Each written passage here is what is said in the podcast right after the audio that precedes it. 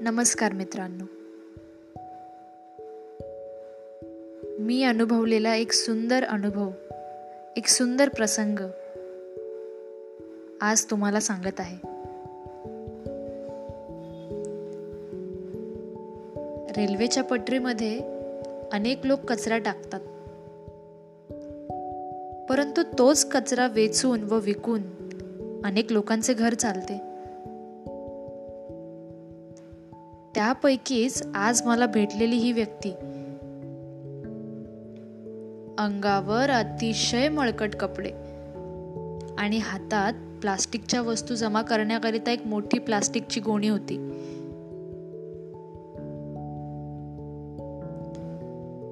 आम्हा दोघांमध्ये निव्वळ दोन वाक्यांचा संवाद. पण त्या व्यक्तीच्या मुखातून निघालेल्या एका शब्दाने आज सर्वांसाठी एक उदाहरण मांडले आहे. मी प्लॅटफॉर्मवर उभी होते. तेव्हा ही व्यक्ती ट्रॅकमधल्या बॉटल्स गोळा करत होती. समोरून ट्रेन येताना पाहून ती व्यक्ती प्लॅटफॉर्मवर आली. मग माझ्याकडे येऊन एक प्रश्न विचारला. बाळा किती वाजले? एकंदरीत माझे वय लक्षात घेता आई वडील सुद्धा आता बाळा म्हणून हाक मारत नाहीत. बऱ्याच दिवसांनी कोणीतरी मला बाळा म्हणून संबोधिले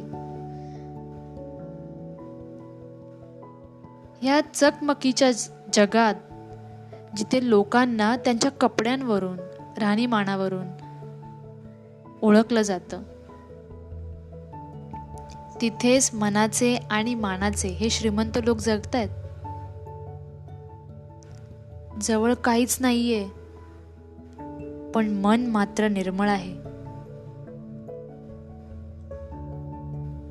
मोठमोठ्या कंपन्यांतून कार्यालयांतून काम करणारे लोक उच्च पदावर असून सुद्धा इतर लोकांवर रुबाब चढवतात. अशा लोकांना सरस्वती कधीच प्रसन्न नाही होत.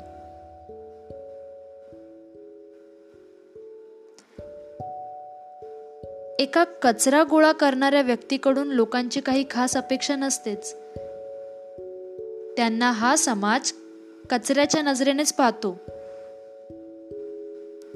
पण मित्रांनो जर कधी अशी व्यक्ती तुम्हाला भेटली तर त्यांच्याकडे कृतज्ञतेच्या नजरेतून पहा. कारण पर्यावरण स्वच्छ ठेवण्यात त्यांचा मोलाचा वाटा आहे. मग मला खात्री आहे की तुम्हाला देखील सरस्वती प्रसन्न होईल. धन्यवाद.